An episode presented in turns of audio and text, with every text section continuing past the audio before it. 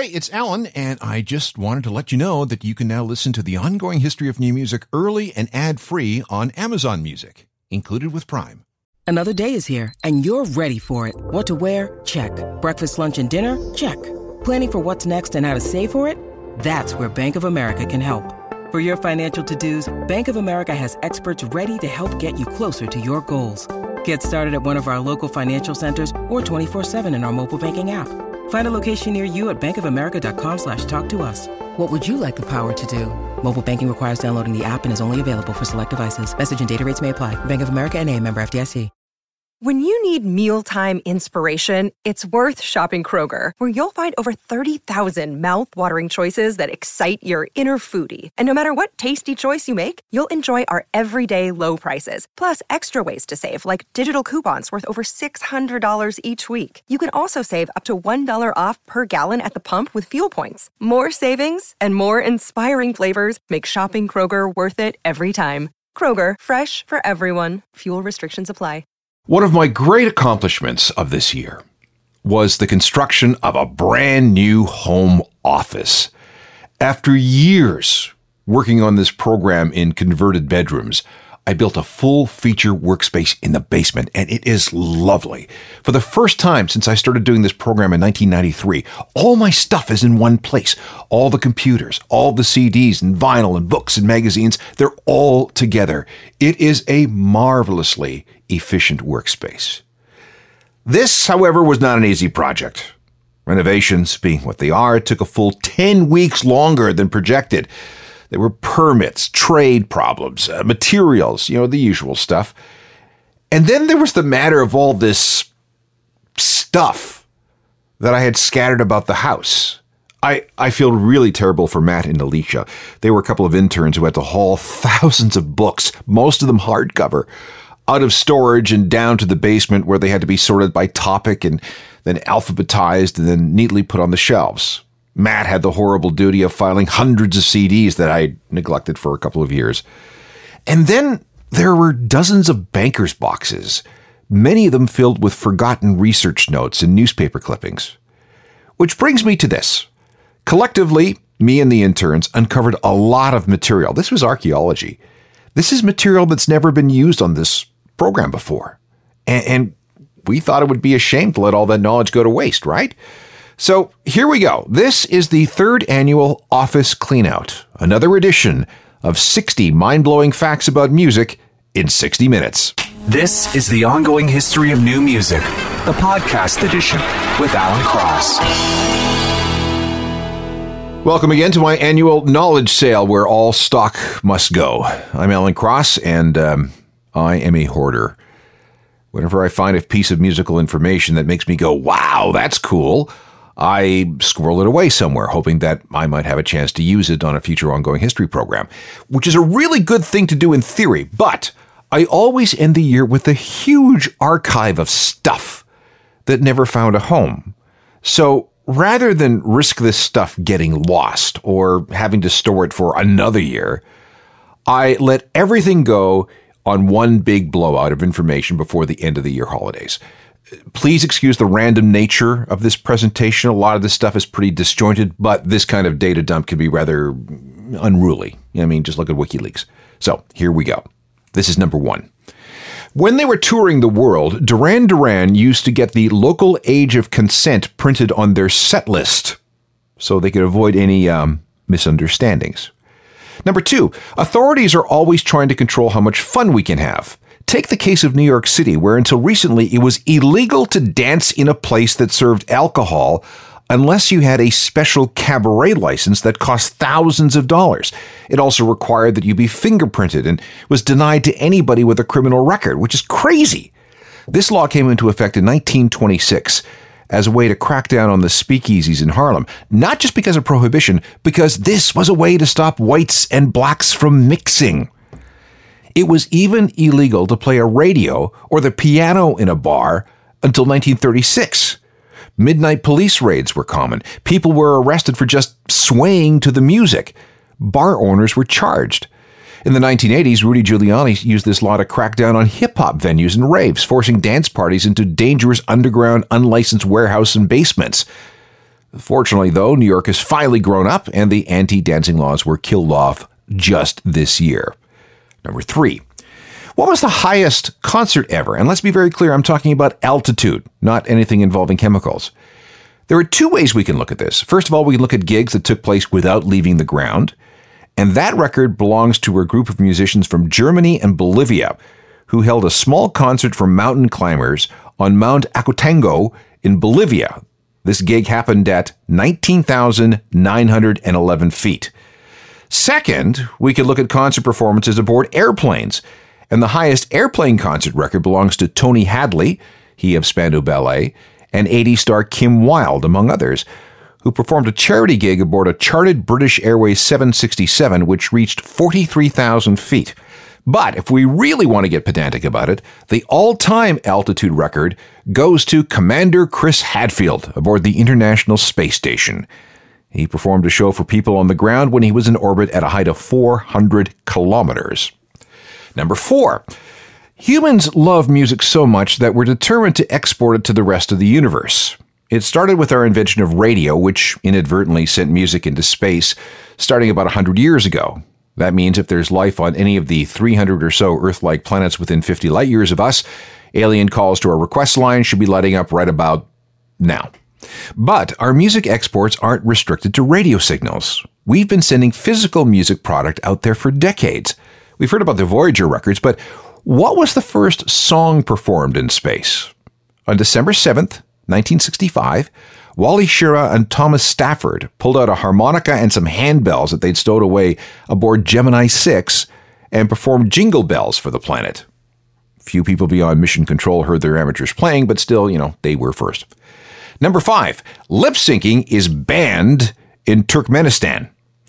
Back in 2005, the bat poop crazy president, Saparmurat Niyazov, said that lip syncing created, quote, a negative effect on the development of singing and musical art, and therefore outlawed it in Turkmenistan forever.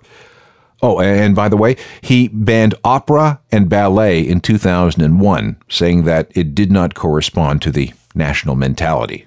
This is point six. The first documented example of fans throwing something at performers on stage was the Beatles, apparently, on their first ever tour of the US. They were constantly pelted with jelly beans. And Gerard Way of My Chemical Romance grew up in a very, very Catholic family. He had so much of the fear of God injected into him that he was too scared to walk by the funeral home down from his house. He says that Sunday school was like a Vincent Price movie.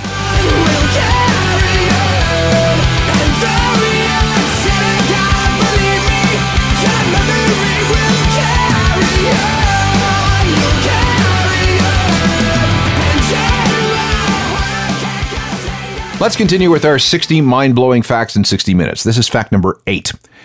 There was once a British band called the Dead Dianas. Their gig posters featured shots of the car accident that killed Princess Diana. They were banned. A lot. Number nine, when the darkness was at their peak, all sorts of fans showed up to autograph sessions. One fan brought his grandmother's dead dog. He was stuffed, but, you know, still. Number 10. Back in 2008, Warner Music Group tried to bring liner notes to digital downloads on iTunes when they added interactive booklets to 75 albums on iTunes. The problem was the content used Flash, and Apple stopped supporting that because of a security flaw. Disney tried something similar called CDVU Plus, but nobody cared. Number 11. The guy who invented the underlying technology of the compact disc was a Seattle scientist named Jim Russell. He came up with the basic principles back in the 1960s. Then Russell and the patents ended up with a Toronto company in the 1980s who tried to sue for licensing fees and royalties on CD technology, and although there was eventually a settlement, Russell didn't get a cut of anything. Number 12. At one point in the last decade, a UN treaty could have made podcasting illegal. Yeah, a UN treaty the UN's World Intellectual Property Rights Association wanted to prohibit the ability to aggregate and mirror content online, whether it's copyrighted or not. Obviously, that never happened. Number 13. The first proper songs to be licensed for inclusion into a video game was, any guesses? Michael Jackson's Billie Jean and Beat It. It was in the Sega Genesis game Moonwalker in 1990. At number 14, when Weezer's second album, Pinkerton, didn't do as well as Rivers Cuomo had hoped, he dropped out of Harvard, where he had been studying music, and hid in his room, which had the walls and ceilings painted black and had the windows blacked out with layers of fiberglass insulation. The plan was to purge himself of all weaknesses so he could concentrate on writing the perfect pop song. Must have worked, right?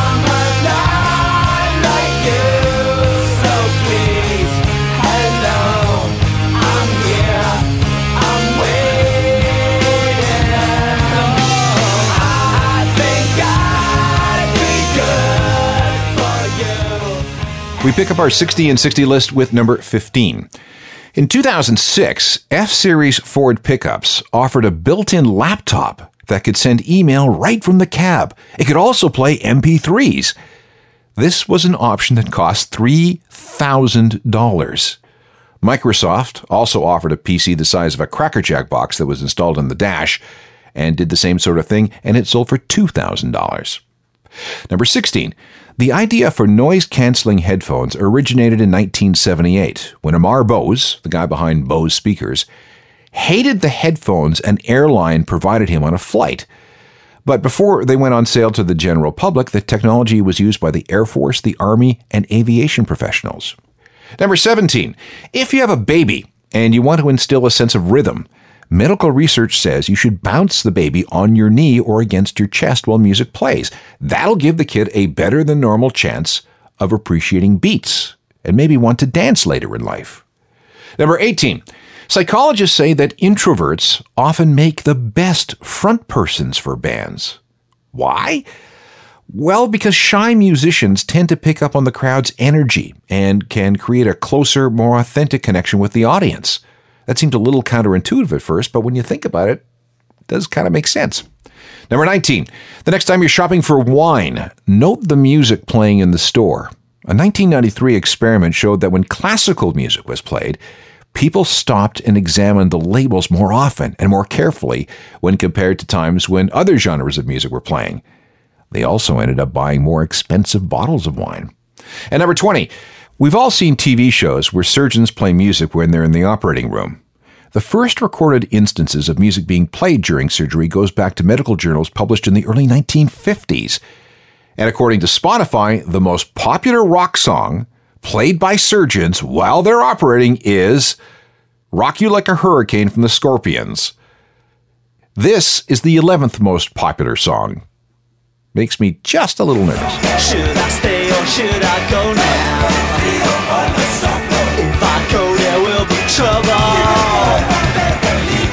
If I stay, it will be double. So you gotta let me know. Should I stay or should I go? The 11th most popular song played by surgeons while they operate, according to Spotify. Make of that what you will. We've gone through 20 of our 60 mind blowing facts scheduled for these 60 minutes, and we'll pick things up with number 21 in just a second. You're listening to the ongoing history of new music, the podcast edition with Alan Cross. This is the third annual Knowledge Clearout, known as 60 Mind Blowing Facts About Music in 60 Minutes. And here is point number 21. A design firm in London once proposed phones, mobile phones, that would shock their owners if the phone perceived the owner was talking too loud. I kind of like that. Number 22. Tom DeLonge isn't in Blink 182 anymore. He's working full time as a UFO researcher and is determined to expose the vast government cover up conspiracy of the existence of aliens. Meanwhile, his wife is designing children's furniture. Number 23. When a well known musician commits suicide, psychologists warn of copycat suicides by fans. This is known as the Werther effect. An example would be those who took their own life after Kurt Cobain died. The most pronounced example of the Werther effect was when Marilyn Monroe died. Suicides in the U.S. rose by 12%. Number 24. When the city of Reykjavik, Iceland, celebrating the 200th anniversary of its founding in 1986, Bjork and the rest of the Sugar Cubes, which was her band at the time, broke into the government run radio station and played songs they thought were realistic. They got arrested for that. Yet in 2000, after Bjork became internationally famous, the government offered to give her an island, her own island. she declined. Number 25. I ran across a survey that pitted the tastes of music critics versus those of the general public. The public's favorite albums were from Norah Jones, The Eagles, and Meatloaf. The critics professed to love Nick Cave and the Bad Seeds, The Fall, and Captain Beefheart's baffling 1969 album Trout Mask Replica. 26. In 1977, the Ramones played a show in Marseille, France. They played so loud and drew so much power from the mains that they caused a blackout in their part of the city. Number 27. When all the members of the Killers were on tour together, they had a very specific drinking schedule. Mondays, Wednesdays, and Fridays, their backstage rider specified Maker's Mark whiskey and Absolut vodka. On Sunday, the drinking called for tequila and Jameson's Irish whiskey. I couldn't find out what they drank on Tuesdays, Thursdays, and Saturdays. Number 28. When Noel Gallagher was a teenager, he and his mate stole a milk truck after locking the driver in a public bathroom. They gave up when they realized that there was really nothing they could do with 20,000 quarts of milk. Number 29. There was once an international rock festival in North Korea. It was called the Rock for Peace concert, and it took place over four days in 2006. I have no idea who was on the bill. And number 30. When John Frusciante auditioned for the Red Hot Chili Peppers, the band was still doing the thing where they appeared on stage wearing nothing but socks over their privates. Part of the audition required Frusciante to prove that he had enough of a package to hold up a gym sock. It did. He got the job.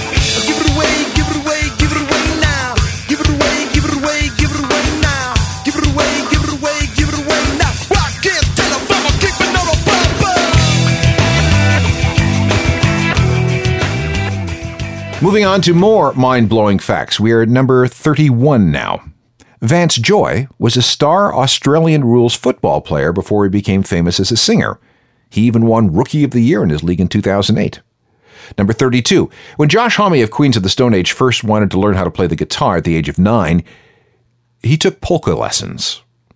Think about that the next time you listen to him play guitar. Number 33. Matthew Shultz of Cage the Elephant spends his downtime on the road playing chess against the road crew. Number 34. Dan Reynolds, the singer for Imagine Dragons, worked as a Mormon missionary for two years when he turned 19. And number 35, speaking of Mormons, once again, the most streamed song of any track released in the UK before 2010 is Mr. Brightside by the Killers. There have been just seven times since it was released in 2004 that it hasn't been on the UK Top 100 Singles Chart. But it's just the price I pay. Destiny is calling me.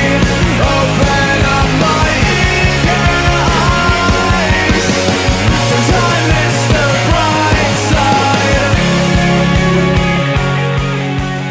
Brightside. Released in 2004 and still almost always in the top 100 of the British singles charts. Moving to number 36 in our 60 and 60 list. There is a new medical condition on the books known as boy band induced pneumothorax. It's caused by screaming and singing so loud at a boy band concert that your lungs spontaneously collapse. If that happens, you need emergency medical attention. This condition went down in the medical journals after a young girl was presented at hospital after a One Direction concert. Number 37. Bono often used to tour with his own full time priest and spiritual advisor, a guy named Reverend Jack Heaslip. He met U2 when he was a teacher and counselor at Mount Temple High School in Dublin when the band members were still boys. They were students at the school. Reverend Jack died in 2015. Number 38. Back to government interference in music. Alexander Lukashenko is the president and dictator of Belarus. He has complete control over what artists get played on Belarusian radio. Songs by foreign artists are limited to 20%, but he has banned so many local performers because he doesn't like them that Belarusian radio stations have a hard time finding enough music to play. Number 39. The average person spends $156 a year on music. And of that, an average of $9 goes to streaming music services. And number 40, if you visit Chris Cornell's grave in the Hollywood Forever Cemetery, which, by the way, is outlined with hundreds of orange carnations, or at least when I was there earlier this year, look across the road from Chris's grave. He's buried just a few feet from a memorial to Toto, the dog from Wizard of Oz.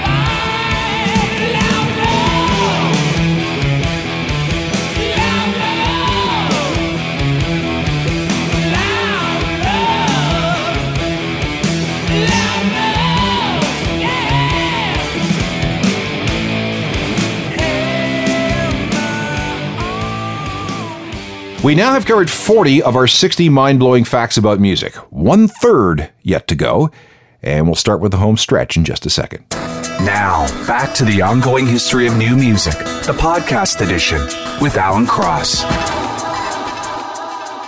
Welcome back to the third annual 60 mind blowing facts about music in 60 minutes. I'm Alan Cross, and this is the year end cleanup of notes and scraps of paper around my office that I've accumulated over the last 12 months, but never had a chance to use them for one of these shows or a blog post or a column or anything. So rather than risk this stuff getting lost forever, I've gone through the pile and pulled out the 60 best nuggets, and we are now up to number 41.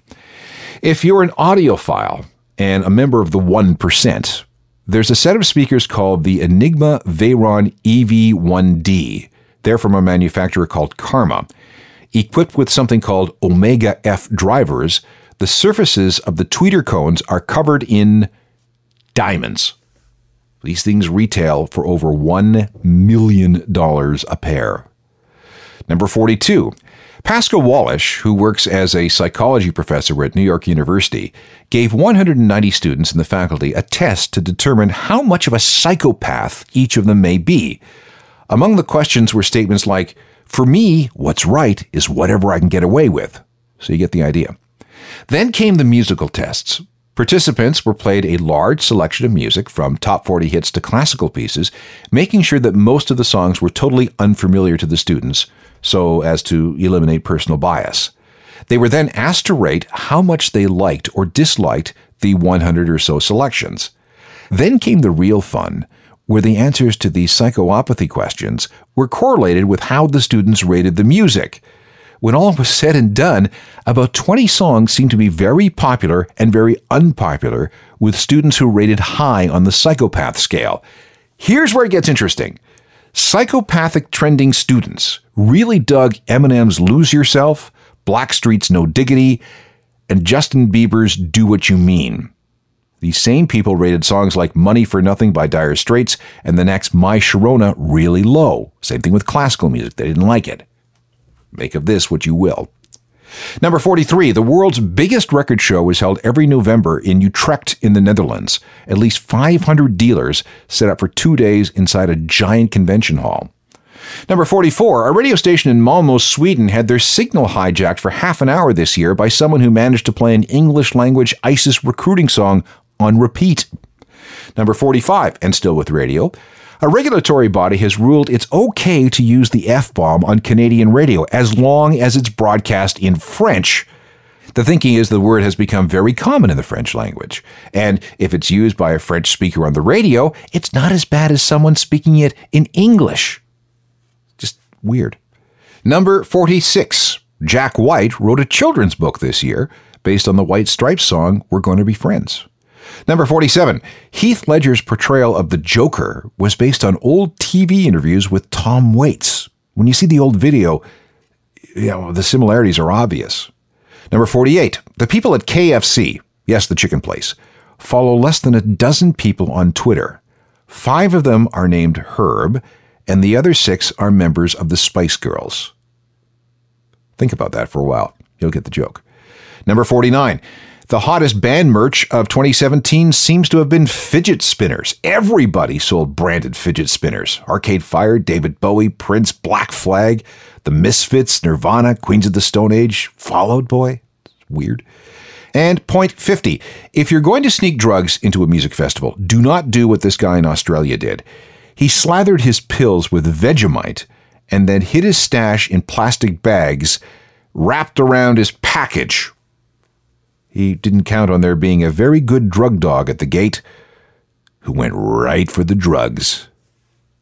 Ow. Cause I've got drugs in my pocket and I don't know what to do with them. Drugs in my pocket, drugs in my pocket. Yeah, I've got drugs in my pocket. I'm wearing out my shoes for them.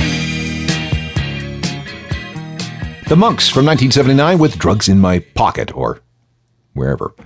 Ten more facts to go. This is number 51. When producers were pulling together the TV series that would be known as Mad Men, they offered Beck the chance to write the score. They offered him the gig multiple times, but he turned them all down. Number 52, and still with television, Morrissey was invited to appear on Friends. Yes, that TV show, but he declined because the script called for him to sing with Phoebe's character. Maybe he had something against Smelly Cat. I don't know. Oh, Google that if you don't get the reference. Number 53 has one more piece of TV and music trivia. James Murphy was once offered a job as a scriptwriter for Seinfeld, but he turned that down in favor of sticking with music, which resulted in LCD sound system. Number 54, Radiohead has to share songwriting credits on the song Creep with a guy named Albert Hammond, who contended that Creep sounded too much like a song he wrote in 1972 for the Hollies called The Air That I Breathe. Albert Hammond is the father of Albert Hammond Jr. of The Strokes. And 55, listen carefully to this song by Garbage. The moaning in the background of Number One Crush from the Romeo and Juliet soundtrack is actually Madonna. The sample is taken from her song Bedtime Story, which was co produced by Garbage producer Nellee Hooper. Who knew?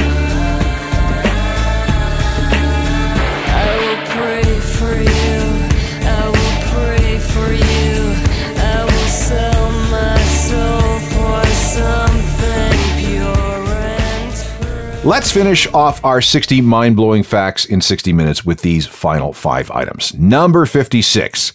If you play Spanish guitar, you'll know what I mean by gut strings.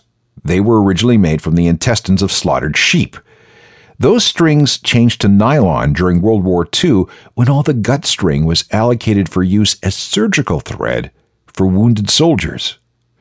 Number 57. Remember the famous synthesizer notes played in Close Encounters of the Third Kind? The keyboard used was something called an ARP 2500. That very synth is on display at the National Music Center in Calgary. Number 58. Lemmy of Motorhead was a fixture at a venue called the Rainbow on Sunset Boulevard in Los Angeles. After he died, they preserved his favorite chair at the end of the bar as a tribute. You can also order a drink in the bar called a Lemmy, It was his favorite drink, uh, Jack Daniels and Coke. Number 59. In 1996, Ringo Starr went to Japan to take part in an ad for a brand of applesauce. Wh- Why, why applesauce? Well, apparently that's what Ringo means in Japanese. I haven't checked that. Tell me if I'm right or wrong. And number 60. In 2004, the people who make Preparation H approached the estate of Johnny Cash with bags of money, asking, pretty please, could they use the song Ring of Fire in a commercial for their hemorrhoid ointment? They said no.